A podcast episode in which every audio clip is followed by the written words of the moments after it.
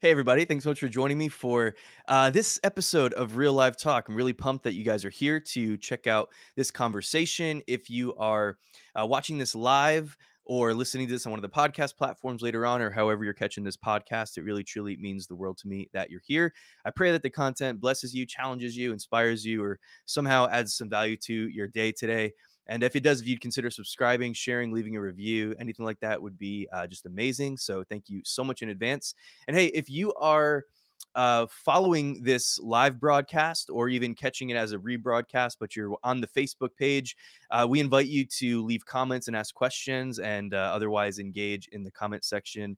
And uh, we'd be really, really happy to engage with you there. So thanks again for being here. I'm really, really excited to welcome to the podcast for the first time Joshua Finley. Uh, Josh is a pastor, author, sought after speaker, certified life coach, and leadership consultant. He's the author of Overcome and author of the Biblical Companion Guide to Think and Grow Rich, which is the uh, classic book written back in the 1930s by Napoleon Hill. And I'm just really, really excited to talk to uh, to Pastor Josh today. So I'm going to go ahead and bring uh, Josh up on the screen. Hopefully that works okay. Hopefully you can still hear me. man. How you doing Yes. today, man? Good to see you. Great to be on the podcast. Yeah, it's really really cool to uh to connect with you. Uh we've kind of been on the on the outskirts of of uh you know my my life so to speak, rel- you know, relationships connected to a lot of the same people. I think I narrowly missed you at at Elim, right? I think I think you may have been there a year or two before I was and then uh, I knew you as the the pastor at EGC for a while, but um, it's just cool to uh, kind of connect and reconnect with you after all these years. So thanks so much it. for being here. Yeah, absolutely. Yeah, man, and and and like what what I'd like to do, I'm I'm so I'm I've just been really excited to talk to you uh, in particular about um about some of your writing. But uh, if if you would just as we jump off here, because I know that you're involved in a lot of different things, different kinds of ministry and coaching and training and leadership and just different things. And so I'd love it if you could uh, just share a little bit uh, from your perspective about who you are and what you do. Yeah.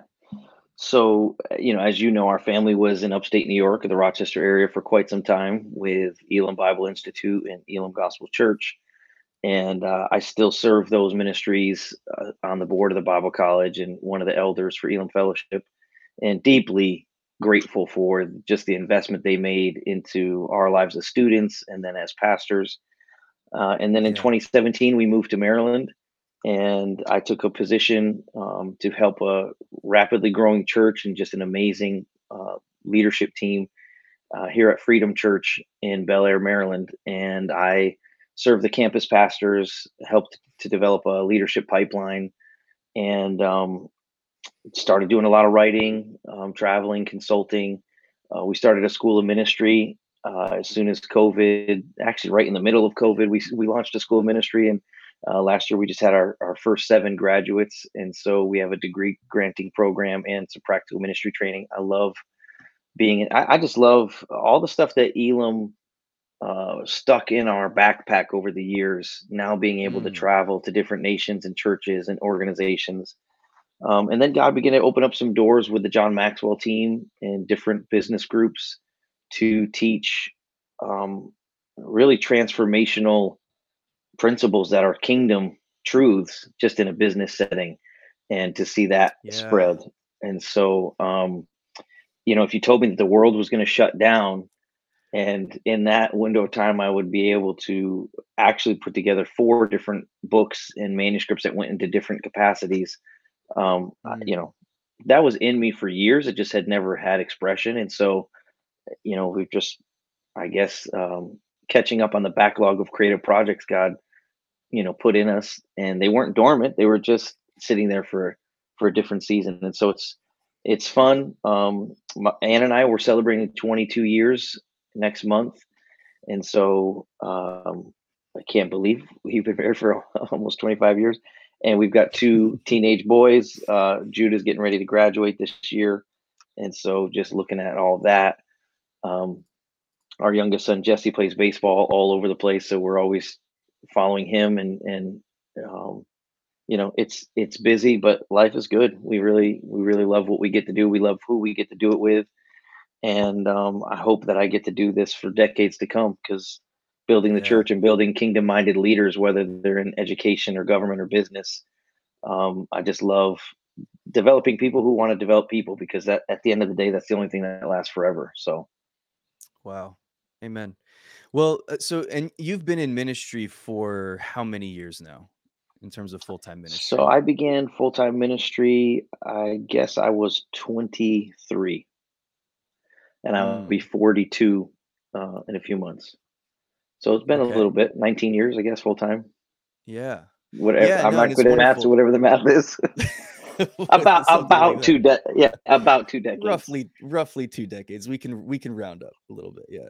Um, no, but I mean, it's I I I know a a big part of of what you do and who you are, um, is about, you know, leadership and building healthy leaders and wanting people to be able to build healthy teams and and all and all of that. And, you know, the fact that you started in ministry at such a young age and you've, uh, you know, you've got this you've got this family and, you know, young family and you're you're growing together and in ministry together. Uh, what would you just say, uh, just as we kind of jump off here, is you know maybe one or two things that for you has just been really invaluable in terms of you know sustaining a healthy walk with the lord first of all uh, healthy family and healthy relationships while serving in ministry which so often can become you know it can become very taxing it can be um, you know emotionally challenging at times it can be more than a 40 hour work week a lot of times you know like all this kind of stuff that's involved in ministry where you know a lot of Mhm. young ministers um, they get to a certain point where they experience burnout, they experience frustration and different things like that. What would you say is just something that for you has been just really, really important and and key in just kind of maintaining that sort of I hate to just throw the word balance around because I think that word gets Sure. overused, but but yeah, that sort of um, you know, equilibrium in your life and relationships. You know, a couple of things come to mind. Um, I think it was I think it was Tim Keller who said you have to learn to disappoint the right people. So you're always going to be disappointing someone. Um, either you're gonna, you know, please the the people that have ministry needs and disappoint your family, or you're gonna disappoint people and you're gonna, wow. you know, please your family. You just have to find a way to disappoint the right people because, and and you have to be okay with that. Um, I think also I've always had mentors in my life. I've always had people who um, modeled what sustainability looked like, healthy marriages, um, joy in their later years of ministry. I think of Eric Yeah. Peoples. I think of Paul Johansson. I think of Eric and Cindy Scott. I just think of these different people that those are the kinds of people that I have always wanted to learn from and just emulate w- a- and and literally like interview them. Hey, can we take you to dinner? Ask what you did well with your kids at this stage. And Yeah. so I think surrounding yourself with healthy people, um, disappointing the right people, uh, which you can only do when you're secure in your identity. And and really for me because i i love progress i love growth um i had to learn to like celebrate and embrace every season. And i think gratitude Mm, practicing gratitude really grounds you because if you're a visionary person you can try to live in the future and be incredibly frustrated that you're not quote unquote there yet. And at times, you know, Paul Johansson years ago said, even the vision that God gives you can choke the life out of you if you let it. Um, it's a godly vision, it's a godly blueprint, but you have to embrace the fact that there's always seasons and you can't change that. And so, um, you know, just knowing that I have certain limitations on this season that will change. But honestly, um, I miss even when our kids were a little bit younger. People always have these horror Mm, stories of different ages.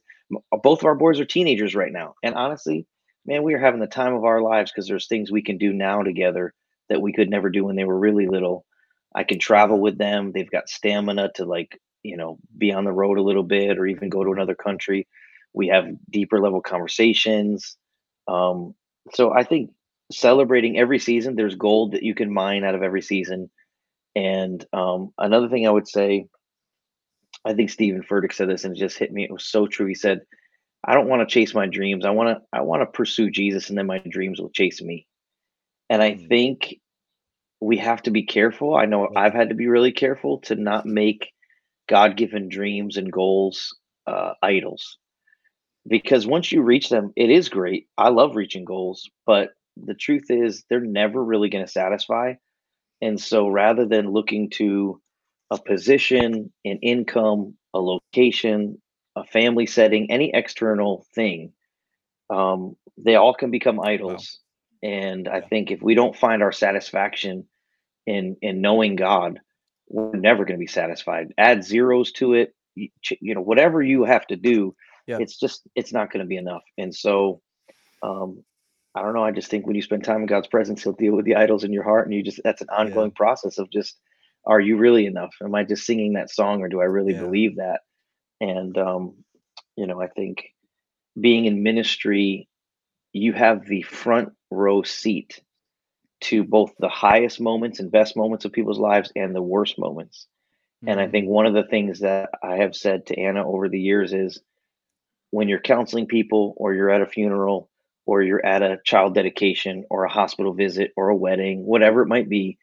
It kind of is a gift to me because it it's very sobering. It reminds you how brief life is. It reminds you that sin is incredibly costly, and it also reminds you that um, we have a lot to be grateful for. And so, um, I, you know, I can't underestimate just practicing that gratitude because otherwise you'll be trying to live in a season that you're not and look back and, and really have a lot of regret for not being present. And so at times, if my feet were lifting off the ground, Anna would bring me back down and be like, you know, be here in this moment. Um, and she was a pastor's kid. I was not. I was a um, wild elders kid. And so my dad was in ministry, but it was different because her parents were full time ministry, pastoring, counseling, planting churches, and you know she was they were first generation Christians, and so everything really was about ministry. So Mm. she came into into our family arrangement with some healthy boundaries that I didn't even know about, and so I think she's really helped um, balance things with our boys and with our family life. She's she's a guardian of that. That's awesome. I, you know, I was just thinking about uh, just yesterday. I was thinking about um, in John chapter thirteen when Jesus washes the disciples' feet, and he's gathered together with them, and they're they're celebrating the Passover together. It's the night of his betrayal, and all of that. And there's so much going on. And I, I, I think I come back to this passage a lot. I think about it a lot uh, but I I thought about something new that I hadn't really, you know, just the perspective that I hadn't really had before. I just felt like the Lord was speaking to me about about uh, something. It's really, you know, similar to what you were just talking there about being in the moment, being present, and you know, focusing on the right things and not getting so caught up in the assignments or the dreams or the goals that you lose focus on what really matters. Which, of course, number one is our relationship with God, and then also our relationship with people and it's so it's so silly the deception sometimes that I think we can live under that we have to work so hard to get something done that in the process of that we can be sacrificing what's really important, which is the reason why we do this in the first place, which is the people that we're here to serve. You know, your family, your congregate, you know, just just all of it. And so I was just thinking about this how, you know, Jesus, it says that um, the passage kind of starts off before he washes their feet. It starts off talking about how um, he was aware of what he had come to do and that the father had placed all things into his hands that he had come from god and was going to god and so he's just so aware in this moment of this incredible assignment that's on his life like the reason why he came to earth in the first place 33 years ago and he'd been walking with his disciples living a perfect life demonstrating the kingdom like all that he's been doing it's about to come to this culmination point right where he's about to be delivered up betrayed lay his life down like he's aware of what's going on and what struck me so hard is that in the midst of all of that, he took a moment to kneel down and to wash the feet of his closest friends and to just serve them in like such a practical way. When, like, you know, if that were me realizing that everything was at this, cul- like, this is the most important moment of my life and like this is like the most important moment of humanity really. Like let me make this about me real quick and let me like you know what i mean? I'd be so in my head trying to figure out like what do i do next and just tr- and just missing the moment and it's so it just blows me away how with all of that going on he was so focused on just still just being present being in the moment where the father had him and serving his friends serving his disciples and that he didn't like you know miss out on that moment but he he he stuck there and he lived in that moment i- with everything that was about to transpire and it's something that I, you know, I'll be honest, I think I feel like I struggle with that, and uh, like where it's, you know, be, being in the moment. You know what I mean? And it's something. It's an area of my life that I've sought the Lord in. That I've, you know, hopefully I'm growing in. That I'm, you know, I feel like it's. uh it's kind of an ongoing thing of like, okay, this is what we're doing right now. This is what's important. These are the people that matter right now, and uh, just living in that moment. And I feel like that's that's so huge. I think, yeah, I think, I mean, that, of course, that passage is just huge in the idea that, um, it, you know, he knew where he had come from, he knew where he was going, and he knew how valuable he was to the Father. So his identity was not up for grabs. And, you know, I think you have to understand identity before you can really lean into destiny. Everybody wants to talk about destiny. Everyone wants to talk about purpose, and rightfully so. But you mentioned that awareness. To me, without self awareness, you can't really have self leadership. And without self leadership, you can't have servant leadership. So we can't even talk about servant leadership unless you back the train up a little bit. And you just described that process. Jesus had self awareness. He knew where he had come from, he knew where he was going. Can you imagine if Jesus burnt out and had like, you know, a heart attack before he made it to the cross? Right? It's like if without that self leadership, it would have all been wasted. And so he knew what was vitally important. And I remember there was a guy that um, his his name was Tyson, something Tyson. He was the chief operations officer for Coca Cola. Right? Coke at the time was serving like something like two billion beverages a day around the planet. Right. Yeah. So the chief operations officer for Coca Cola, you know, one of the top three recognizable brands in the world, he gave a commencement speech and what he said was, he said, "Imagine your life as as 5 balls that you're juggling." And he Mhm. said, you know, one of them is health, and one of them is friends, and one of them is family, and one of them is your your career, your calling, and one of them is your spirit. And he said, basically, um, all of them are rubber balls that can bounce back, except for that that spirit ball. Basically, that's Mm. glass. Like if you don't take care of yourself and if you don't have priorities, you're not going to. He said, your career, it's not a glass ball. If you drop it, it's not going to be broken or irrevocably scuffed. It's it's going to bounce back, right? You have to have stewardship. You have to be diligent, but you got to put those priority. Even the word priority, like it used to never be priorities until like I think the 1800s. We changed it to priorities. It was always one. You could only have one Mm. priority. It literally meant one. Yeah. What was supreme Yeah. and now we've kind of adjusted it with our crazy uh, American dream and hustle. Like, oh, I've got these priorities. Well, that's like an oxymoron. The na- the word doesn't even mean that. So yeah, I think we're con- and, Wow. and Duke, you you know as well as I do. You don't just make a decision once. Like, okay, I got my priorities in alignment. No, it's a it's a constant dynamic. Yeah. Mm-hmm. Yeah, absolutely. Oh, it's so good. Um, yeah, the other thing that you were um, talking about there that really struck me was the the thing about the um, mentorship and you know having people in your life that you can go back to back back to over and over again, and particularly people that have been through it before, you know, that have pushed through some of those walls before. And uh, maybe maybe this will be a good segue into uh, talking about the the book because um, I, I remember there's there's something. So um, Napoleon Hill's book, Think and Grow Rich.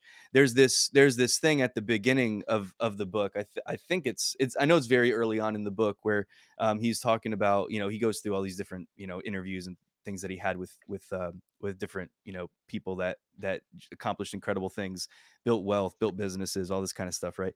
And so, but he's talking about this person, this guy that um, it, says uh, that he stopped three feet short of gold. So they were mining for gold, and they got to this point where it just got too difficult to keep going any further. I don't remember all the details, but they're drilling, they're mining, and then they stop because it gets too hard. But then one of the guys he uh he goes and it says and he he goes and finds somebody that is more experienced in this area and asks some questions and they are able to kind of do this analysis and they find out how close they are. And so he keeps the process going and becomes a, a multimillionaire because they eventually find the gold.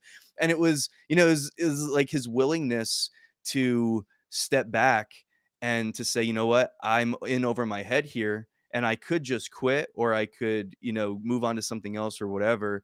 but let me take a moment and let me go and talk to somebody who's going to be able to you know speak into the situation that knows more about this than i do and it's that that willingness i think to you know s- to do that over and over again to not allow that that pride and the ego of you know oh i sh- i should know this by now or i i do know or i've got this figured out or whatever but i just think that you know what you said there is so huge about um uh you know that willingness and w- it's it's awesome that um, you are in a position in life where you have those leaders around you right? Like where you have uh, those people around you that you can go back to. Uh, just before we move, we we move forward, and I want to get into the the book and and and all that. Um, so I was trying to do a segue, but then I thought of another question. So, Yeah, uh, no, what what would you just say? away. What what would you say to a leader to uh, you know somebody in leadership that uh, maybe doesn't have that established in their life? Uh, but that you know maybe would be listening to this and say, you know what, I realize that I I need that or I want that um, to you know how can they kind of pursue um, having that that leadership or a mentor or somebody like that in their life that they could draw from Yeah. I think so the beautiful thing is God knows that we can't do this alone. And uh, I think with your assignment comes people who are literally assigned to help you, to impart to you, to open doors for you, um, to challenge you. I think our job is to get healthy enough to where we a we recognize when that's happening, and when we don't see that immediately, we we become the kind of person that is hungry and, and starts pursuing it. And I've never seen someone who is growing and hungry and doing the work of becoming more self-aware and and putting other people's first, putting their ego in the back seat. yeah Um, you know, I heard Rick Warren recently say um, he was talking about the word humor, and he said not only is humor great for a, a leader and a person, and when you can laugh at yourself, but he said humor comes from the Latin uh, humus, which is not the Greek, you know, hummus. I love hummus, but it's it's it means of the dirt. It literally means of the dirt. It means you're a grounded person. So when you have humility, it just means you have you're grounded. You're you you know you have an accurate view of of your worth and your need. And so I think um, just just having some hunger and having some humility and asking questions. Um, you know, John Maxwell would teach people all the time to ask the question, "Who do you know that you think I should know?" Um, a lot of times, most of the people that I have met in my life didn't just parachute in. They were a relationship connected to another person connected to me. And they would say, Hey, you got to meet this person. Hey, you got to meet this person. And so, um, if God has pre planned good works for all of us, Ephesians 2, then that means he has pre planned these different relationships for us as well. And I just have to make sure that I move in discernment and awareness um, and and you know some men, they, they would call it the law of recognition. Like who has god placed in your life right now?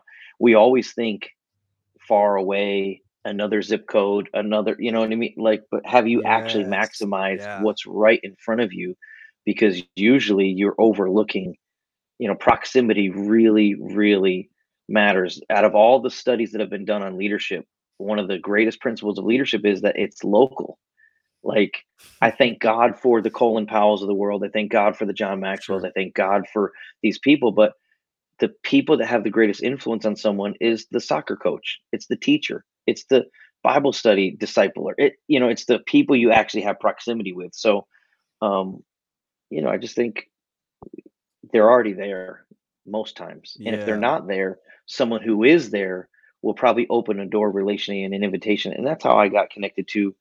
I would have never wrote the book Think and Grow Rich the biblical companion guide and unless honestly i was asked to do it um, and unless i was invite i was introduced to uh, some people that i didn't know but some good friends knew and said hey you got to meet this person. Hey you got to meet this person. And it was just you know a god connection.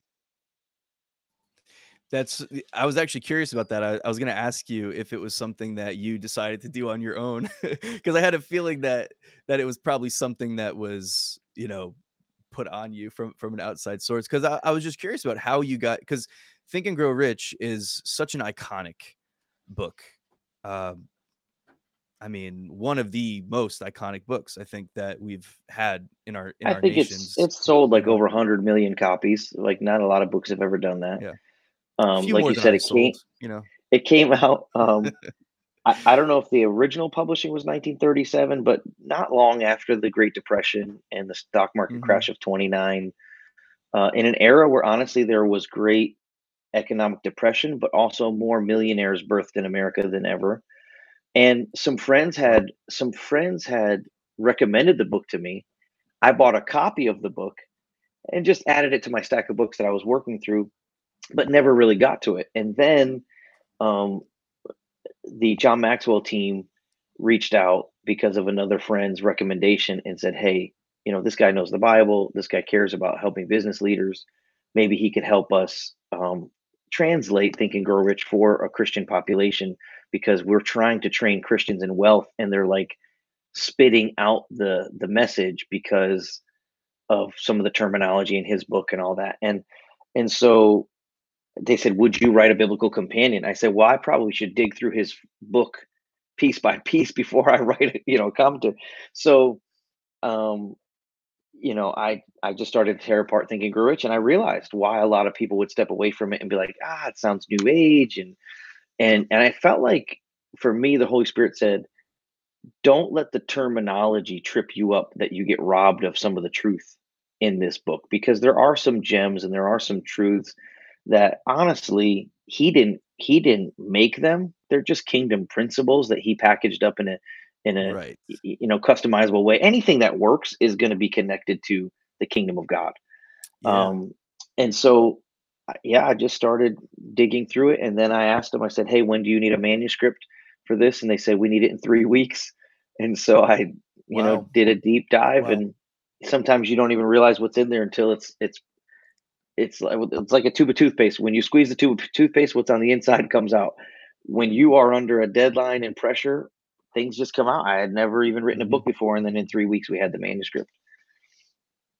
That's incredible. Yeah.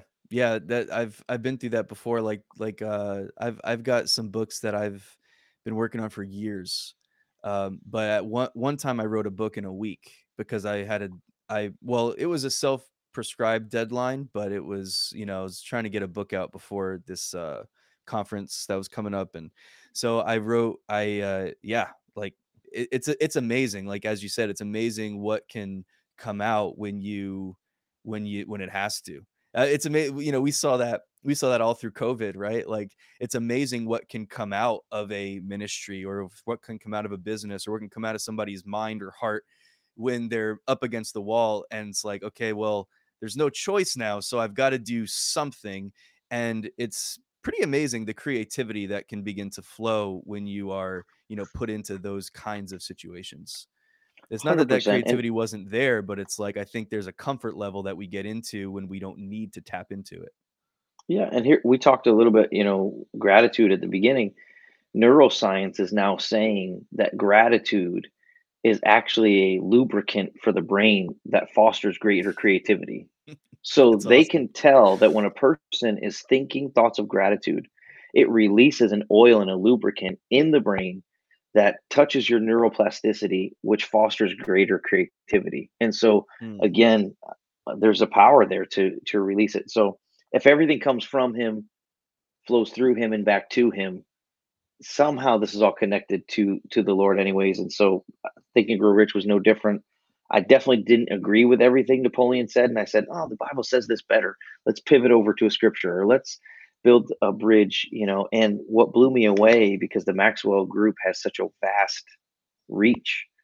Um, in nine years, they grew to like thirty thousand business coaches in I don't even know, maybe 160 nations, something crazy. So they translated the e-course that we did to go with the book, like a video library for each chapter, into Romanian and into German and into Oh, Italian cool. and into different languages. And so I just started getting emails from people all over the world saying, I never really considered God in this way, a God of abundance. You know what I mean? I was so scared of the prosperity gospel and the excesses of that that I never, or man, I, I was turned off Napoleon Hill, or I idolized Napoleon Hill and I didn't realize that anything good he said he took from the Bible. You know, so it, what a cool what a cool um, project to work on. That's awesome. So who is who is the book for? Who is it written for? Uh, who do you think should read the book? I wrote with believers in mind that struggle. A, if you grew up with a poverty mentality of any kind, Mm, and poverty deals with a lot more than just finances. Poverty is a come on, conviction that you live with meager options. come on. And God's children should never think that they don't have options. You're never a victim with your back against the wall. You always have options because we serve a supernatural God. And um, so I, I wrote for sure from my perspective of just, wow, I know what it's like to be stifled by a poverty spirit. I know what it's like to honestly um, make things that are harder more holy. Like I Mm, know what it's like to almost spiritualize poverty. Now, simplicity all day, I think that's great, but poverty, I just don't want it anywhere near my thinking. Um, and and I did write for the person who doesn't know God, that might start turning the pages of Scripture, might start looking to, hey, there is an intelligent designer, there is a a being that created us, that loves us, that I can know, and anything brilliant that these guys did they were just tapping into a wavelength that was not even created by a person. It was it was God's truth from the very beginning. And um, uh, again, a mentor in my life said to me, he said, "Josh, let let the tension lead to intention. Like whenever you find tension moments where you're like, I don't agree with that, or let it lead to intention rather than backing away. Lean in even more." And Mm, so I realized, like, hey, I want to get rid of my own poverty thinking, and I don't want to somehow spiritualize lack um, and you know it just it was it was probably a project just to help me but i knew it would help other believers and yeah. and honestly a, a lot of non-believers as well That's so good. Can you give me that definition that you gave for poverty one more time? oh i think we could probably do a ton but the one i i that Yeah. comes to my mind often is that poverty is living with meager options Mm, I love that. Man, it's so huge. And it can just relate to like it healing it can relate to creativity it can relate to life, right? entrepreneurs Man. Mhm. Yeah. Yeah, it's like when we start a, a thought process in our mind that is, you know, coming from a place of lack, right? It's coming from a place of even uh, like I don't I don't know if I can trust God with this, you know? Because at the root of that there's there's probably something that says that, you know, like what God has for me is not enough or I'm not enough, I'm not good enough to receive it. I'm not I, I think that I don't know if the, I don't, I'm not trying to get like weird or or like deep about stuff, but like you know, you go back to the garden with Eve, and the the enemy's attack was like, um, you know, he he starts off and she's like, well, um, you know, God said we're not supposed to, you know, eat or touch that tree, right?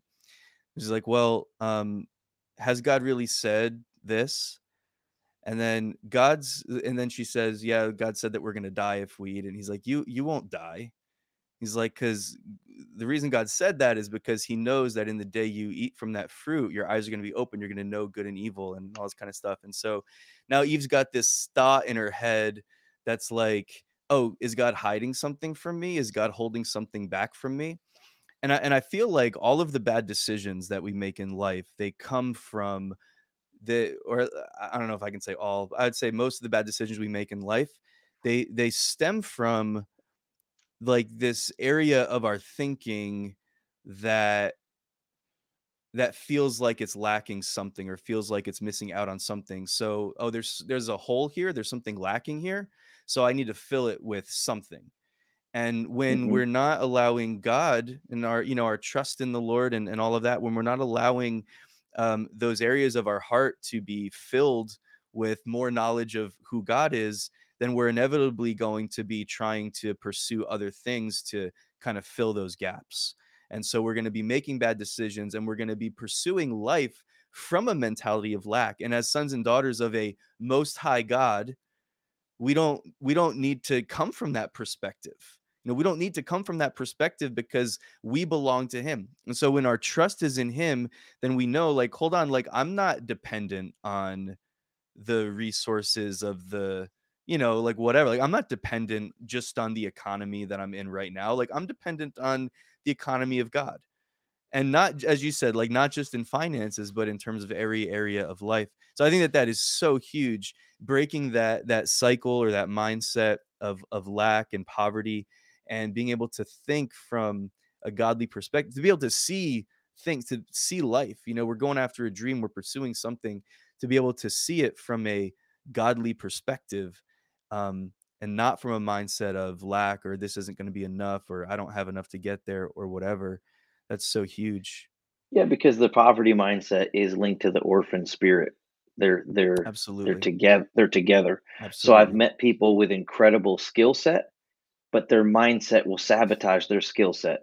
So I, I believe your mindset is more important than your skill set. Of course, skill set will come along the way, but your mindset is is really the priority. And you know, you t- this matters so much right now. We're talking about global recession. We're talking about possible famines in different parts of the world um, economic reset going around the globe, like all this stuff happening.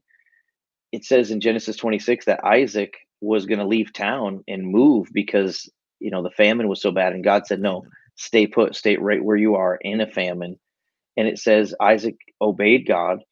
And it says in that same year, while there was a famine going on around him, he his crops reaped a hundredfold harvest in a Yes. famine because he built according to the word of God. He didn't live with that poverty mindset. And so I just think it's um, you know, we have to whose voice are we building from? You mentioned the lie in the garden, you know, in the that's the beginning of the Old Testament, the beginning of the New Testament. You could look at Matthew 4, you look- could look at Yeah. Jesus' temptation where the enemy's trying to lie to him, and look at the three areas, right? Turn hmm the turn these stones into bread. Jesus, get your security from this thing. Right. Uh, toss yourself off of the precipice of the cliff now he's trying to tempt him in the area of his safety. And then he's saying, "Hey, bow down and worship me, and I'll give you all the kingdoms of this world." And that's that's uh, significance. Like, hey, what lie and what idol is not tied to your safety, your security, or your significance in some hmm way? It's you know the lust of the eyes, the lust of the flesh, and the pride of life. It all comes back to those same things, and and ultimately we know that those treasures are found in Jesus. Um, but I think Christians have stayed away from this. Uh, most people, I'll say this, Duke, most people believe that God is a God of abundance. How could you look at creation and not see a God of Right. abundance? Do we really need a million different kinds of beetles? But we we have them. You know what I mean? Like it's just everything he did was so abundant. But prosperity is a different thing. Prosperity shifts a gear and builds upon abundance. Abundance just Mm. says God created abundance, but prosperity believes God created abundance for me and not so that I can have a yacht and a and a jet and a, maybe you will, maybe you won't, but this is what I have found. This is where it breaks down really practical. When I come up against a limitation of some kind, I have to say to myself, and every person it's different. You've got to develop your own phrases to like reset your thinking. But I say to myself, hey, there's more where that came from. There's Mm. more where that Yeah. came from. Yeah. To combat the poverty mind, hey, there's more where that came from. Yeah. Because otherwise you will clutch and you will hoard and you will keep for 100%. yourself and you will not be at the end of the day, you can't be generous unless you're living in an overflow. And I love words, you know, generous comes from the Latin generis, which means of nobility or of noble birth. So again, even being a generous person is tied to my o- identity. I Identity. am of noble birth. I'm a child of God, so I should be generous, which means I have to see God meet my needs and then some. Um, and a and a definition I'd give for true prosperity is I have more than enough to meet the needs of my assignment so that I can help others with theirs. Like that's real prosperity. I've got more than not just enough. The God I serve is more than enough. And mixed in with more than enough, I still have a theology of suffering. I still have a theology of generosity. I still have a heart for the nations, all of those other things. At the end of the day, I just want to pour it out. You know, all the crowns we're going to lay at his feet anyways. Mm. Um, but if, you know, if he can keep getting it through me, then I believe he can get it to me. And I and and I will say this, Duke, most people think of gold bars, businesses, dollars, cryptocurrency, whatever. And I think all of that's amazing. And obviously, that's how we do business. But the economy of heaven, when God blesses someone, he blesses them with an idea, with a thought, with a word. To me, the currency of heaven is words, it's ideas. He doesn't just drop a business, he doesn't just drop um, an open door. A lot, you know, when he opens the windows of heaven in Malachi to pour out blessing, a lot of times he's pouring out ideas, and people squander it and say, "Well, I, they just don't. We don't do anything with it." And it's like, well, that idea could have been a multi-million dollar idea, or that idea could have been an idea that served a whole nation, or Yes. revitalized a whole company. And you were waiting for the big check, you were waiting for the investor, you were waiting for the benefactor, but God actually blessed you with the currency of heaven, which was an idea dropped in your spirit. Mm. It's so good. Yeah, it's like Deuteronomy 8:18 that God gives us the God gives his people the power to get wealth. And the wrong assumption so often is, you know, like, oh, well, it, God would give it to me if he wanted me to have it. And so even that is, I think it's a poverty mentality. It's like, well, if God really wanted me to have that, he would give it to me. It's like, like, like, no, God, you know, we, we all have a different, we're all here for a, with a, with a purpose and we all have an assignment and it's different. And for some people, that assignment, you know, you, you talked about wealth or you, well, I think you used the word prosperity, you know, prosperity being that you have more than enough to uh, fulfill your assignment and then also enough to be able to be a blessing to others. I butchered that. You said it better than I did. But the but Oh, the point is, you know, we've we've we've all got a different we've all got a different assignment. And so for for one, that might be millions of dollars. For another, it might not necessarily require that. But you know, I love what I love what uh, Bill Johnson says. You know how much how much wealth is too much. It's like well, however much replaces trust in God. And so if for you, that's like you know what I mean? It might be a $100 for one person, it might be a 100 million for another person. That's not the the the point. The point is that you are pursuing God. You're you're fu- you're fulfilling the assignment that he's placed on your life and as a result of that that there's going to be abundance and there's going to be blessing, there's going to be increase, there's going to be more than enough. But if we have this mindset that says, well, if God wanted me to have that money, if God wanted me to have that car, if God wanted me to have that big ministry, he would just give it to me well, no, because the Bible doesn't say that. What it says is he gives you the the the power or the ability to to get wealth or to create wealth. And so as you said, he gives you ideas.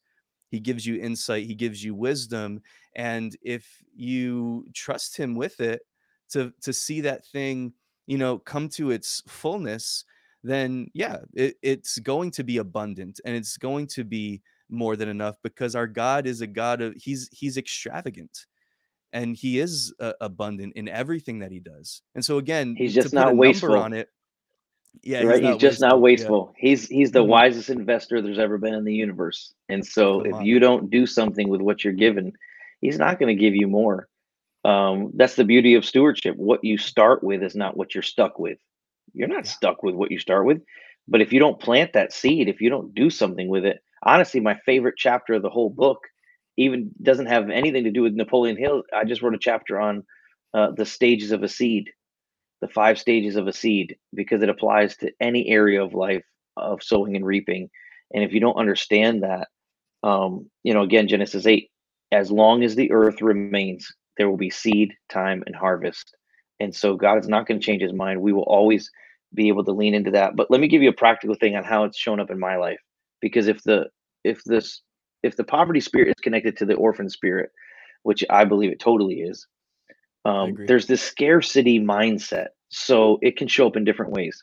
It can show up in being ultra critical of comparing yourself to other people, especially rich people. So if you have a poverty mindset, you're going to be pretty judgmental usually of people that have more than you. And you'll say, oh, they're probably charlatans or they're probably cutting corners. They're probably cheating on their taxes or not tithers or whatever. Probably Like super all that stuff. Yeah. Right. Which is usually not the case in 98% Absolutely. of the time. Um, or sayings like this, and I understand the early bird gets the worm, which is true. You got to be disciplined, you got to be intentional. The problem with that is it assumes there's only one worm. Who said there's only one worm? The early bird gets the worm. The scarcity or the poverty mindset has a hard time with someone else's blessing because it believes that your piece of the pie got cut into by giving them their bigger piece of the pie. When the truth is, no one can touch your pie. It's what God has given you. David said, My boundaries have fallen in pleasant places. Surely I have a delightful inheritance at God's right hand. And so again, that that scarcity leads to competition, it leads to jealousy, it leads to envy. Um, it leads to a weird false humility where like if you're blessed with Mm, a a new car, a new pair of shoes, a new phone, a great vacation, a, a, a a vacation home, whatever it might be. You, I've I've met people who are incredibly wealthy who still have to explain why they're wealthy. Like they'll get a yeah. new car, they'll be like, "Oh, I got such a great deal on it," and you're like, "I don't need to know that you got a great deal. You could have paid Yeah. sticker price or over sticker price. Doesn't matter to me."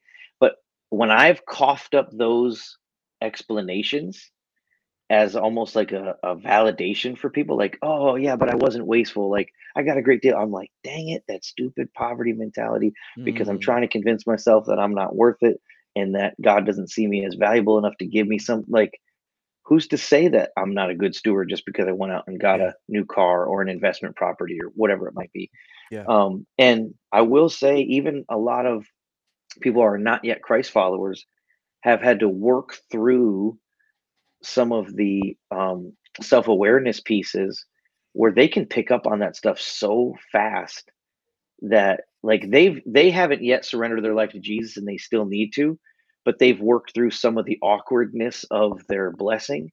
And so they're not trying to rationalize and be like, well, I'm I'm unworthy. I should have bought that on sale.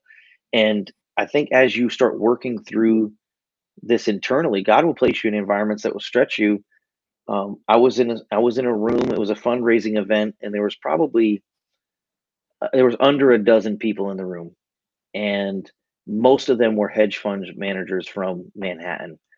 And the Mm, person hosting the dinner was, a, you know, a billionaire. And I'm sitting in this room thinking, what in the world am I doing here? A friend invited me here hmm, to like speak and to share a little bit of the vision of of an organization that they were raising funds for, a cause I deeply believe in, and um, it was just a very cool environment. But the truth was, I sat there with my black tie. I don't go to a lot of black tie events, you know, and I was like, you know what? I, my net worth is not, my net worth is probably what these guys make in half a day, but it doesn't even matter. Actually, there was a guy sitting uh, there was a guy sitting next to me the day before the meeting. He bought the New York Mets. He he out he he outbid this at the time. It was when J Lo and A Rod were still together. He outbid J Lo and A Rod together and and and bought the Mets. I said, okay, this guy's got deep pockets. But you know what? God had so worked in front of I, I was able to enjoy myself, joke with these guys, share the vision, celebrate my friend being able to raise a ton of money in, in a cause that is so worthy. And I just think you won't find yourself in those situations. Or if you do, if you haven't done the work of just letting the love of God radically alter your view of yourself and your identity and your worth, you'll you'll distract yourself asking the question how did i get here why am i here i don't belong rather than being present and just saying okay god what do you have planned for this for this moment you know you got to work through those things because um, I, I will give a shout out to to Kris Vallotton. his book Pro- poverty riches and wealth is one of the very best books i have ever read on the subject and he made the comment he said listen you want to talk about opulence heaven is the way that it is because God wanted it that way. It's not like some interior decorator got up in heaven and started putting gold everywhere, and God was like, I can't believe this place is so gaudy. Like, no, he likes opulence. And he said this he said, You could put Jesus in a manger, but you can't put the manger in Jesus. Jesus was who he was, you know, and I just think we we have got to be comfortable with that. Otherwise, how are we going to disciple nations? That that requires massive resources. So we've got to upgrade our thinking. Man, I love that story that you told about being in that room and uh, not being able to compete in terms of net worth and all that kind of stuff, but but being able to be comfortable and to be yourself. And it, to to me, that it kind of comes back to this this thing about you know your internal world um, becoming eventually your internal world is going to be reflected in your external world and so in other words like the way that i the way that i talk to myself and the way that i the way that I again it comes back to identity right? It's that that place of that position of knowing how secure i am in the heart of god uh, of knowing who my god is and who he created me to be that if i end up in a place where i'm you know outside of my my element and it may be uncomfortable for whatever reason but you know not to attack that situation from a mindset of lack like oh i'm not good enough to be in this place but when you're big in here you know when you've been changed and transformed by the love of god on an internal level then you can live from that place you know and so your internal world the internal dialogue that you have the way that you talk to yourself really it's just knowing who you are and who god is that allows you to you know stand up to you know those those big situations like that where you could be intimidated in the natural but because you know who you are you know what god has placed inside of you and because ultimately you're not dependent on you know what's in your hands but you're dependent on the resources of heaven and who god is and how you know he he knows no boundaries and it's there's always more than enough and it's he's a god of abundance and so when you live from that mentality you don't have to you know be afraid to go into those you know kinds of situations and to just be yourself and to let the goodness of god you know come out of you in that situation.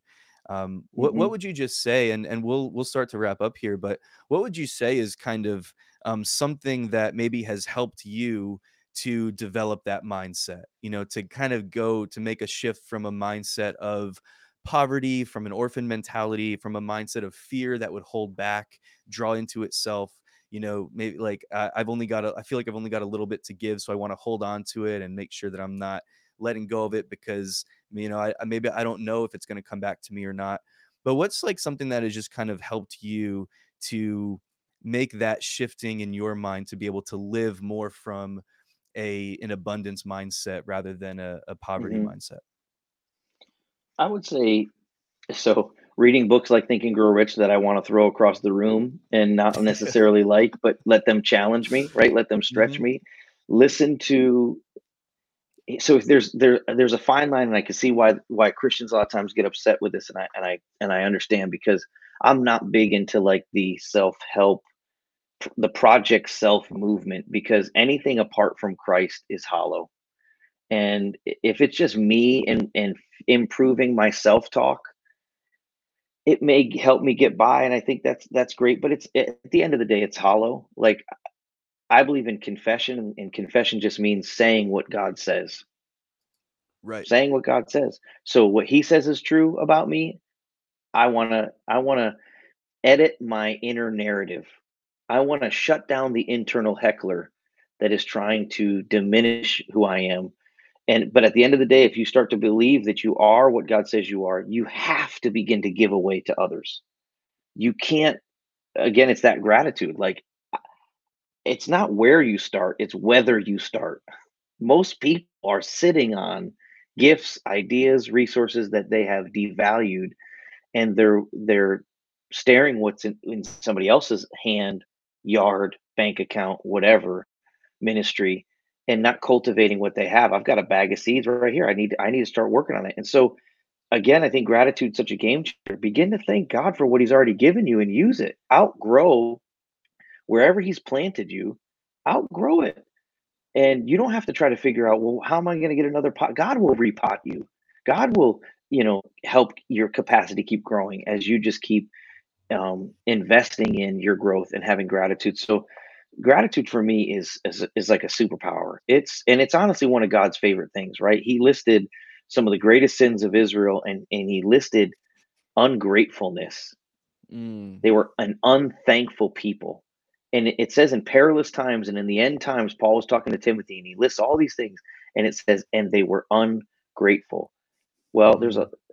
you know, there is so much connected to that orphan spirit, to that original sin that Lucifer had, that that you know, all of that that we want to stay away from. So I think practicing gratitude, learning from people who you may disagree with logically, but they stretch and they challenge you. Um, yeah that has helped me massively.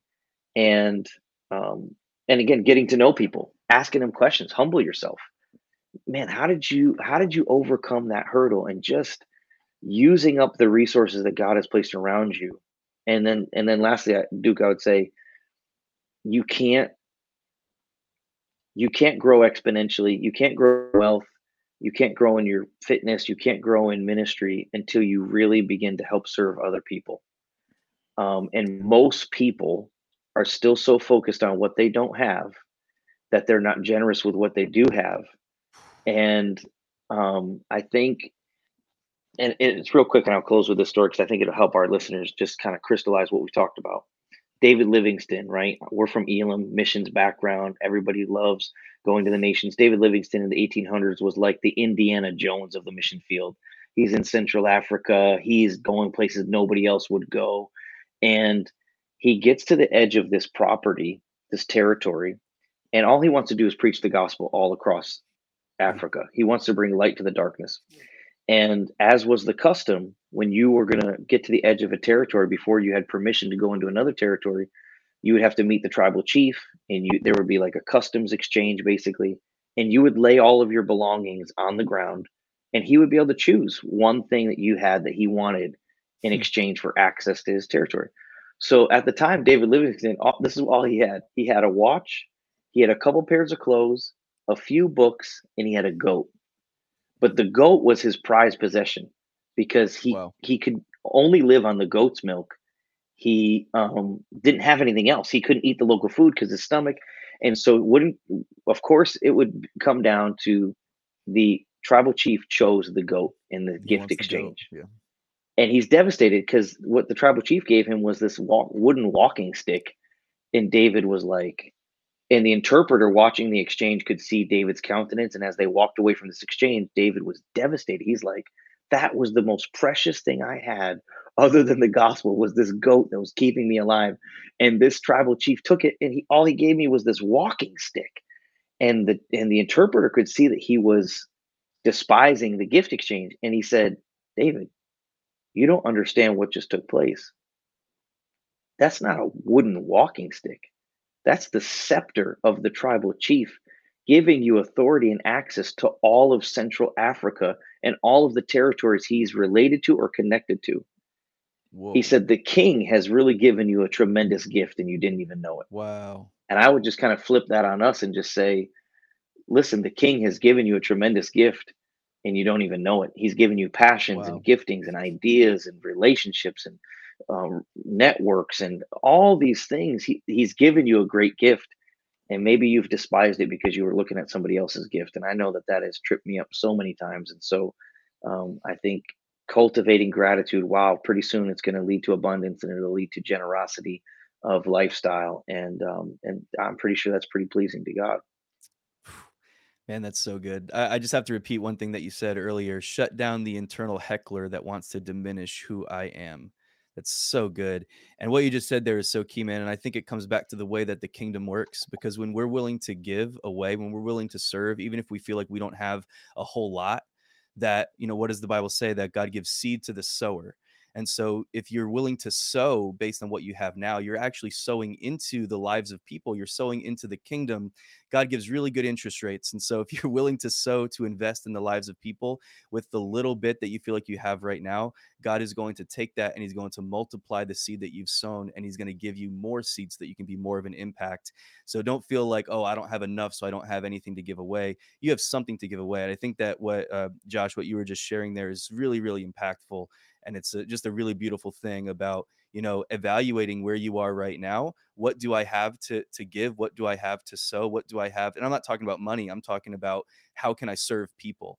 Because that's one of the most profound ways that i think that we invest um, that we sow into the kingdom and uh, god doesn't none of that escapes god's sight and he sees it and uh, and he's faithful to bring multiplication into your life. So um. Josh, appreciate you so much, man. Thanks so much. I know you've got to run, but I'd love if you could just share uh, real quick uh, where people can go to find the the books that you've written and some of the resources that you offer, and uh, where they can go to connect with you further. Sure. If they just go to joshuafinley um, they can connect with me. Uh, I've got a resource page. They can also contact me through that, joshuafinley dot org. and I'd be glad to interact with them and, and help in any way that I can. I've, I've been helped by so many different people. Um, I look over my shoulder and I realize how many different leaders and mentors and people that God has placed in my life. And I realize, well, you know what? Rather than get arrogant and proud about it, I should be humble because God knew I needed that much help. And so he sent me a bunch of heavy hitters to just help. And so I can't help That's but give away what's been given to me because I know everything on the shelf has really been given to me from other people. And so I, I love being able to to give that away. So Amen. great, great being with you, Duke. I love what you're doing. Keep keep bringing people on and just and just sharing it far and wide. Thanks again, brother. It's been an honor. Appreciate you. And uh, thanks, everybody. Y'all have an awesome day. Be blessed. See you next time. Thanks for joining us. Bless you. All right, everybody. That's the end of the episode. Another thanks to uh, Josh Finley for taking the time to just be here and share all of that wisdom with us. I pray that the content blessed you, challenged you, or somehow added some kind of value to your life today. If it did, if you would consider uh, subscribing, sharing, or leaving a review, that would be amazing. It'll help us to continue to grow and make sure that these conversations get in front of more and more people. So thank you so much in advance for partnering with us in that way. Have an awesome rest of your day and uh, see you next time. Thanks.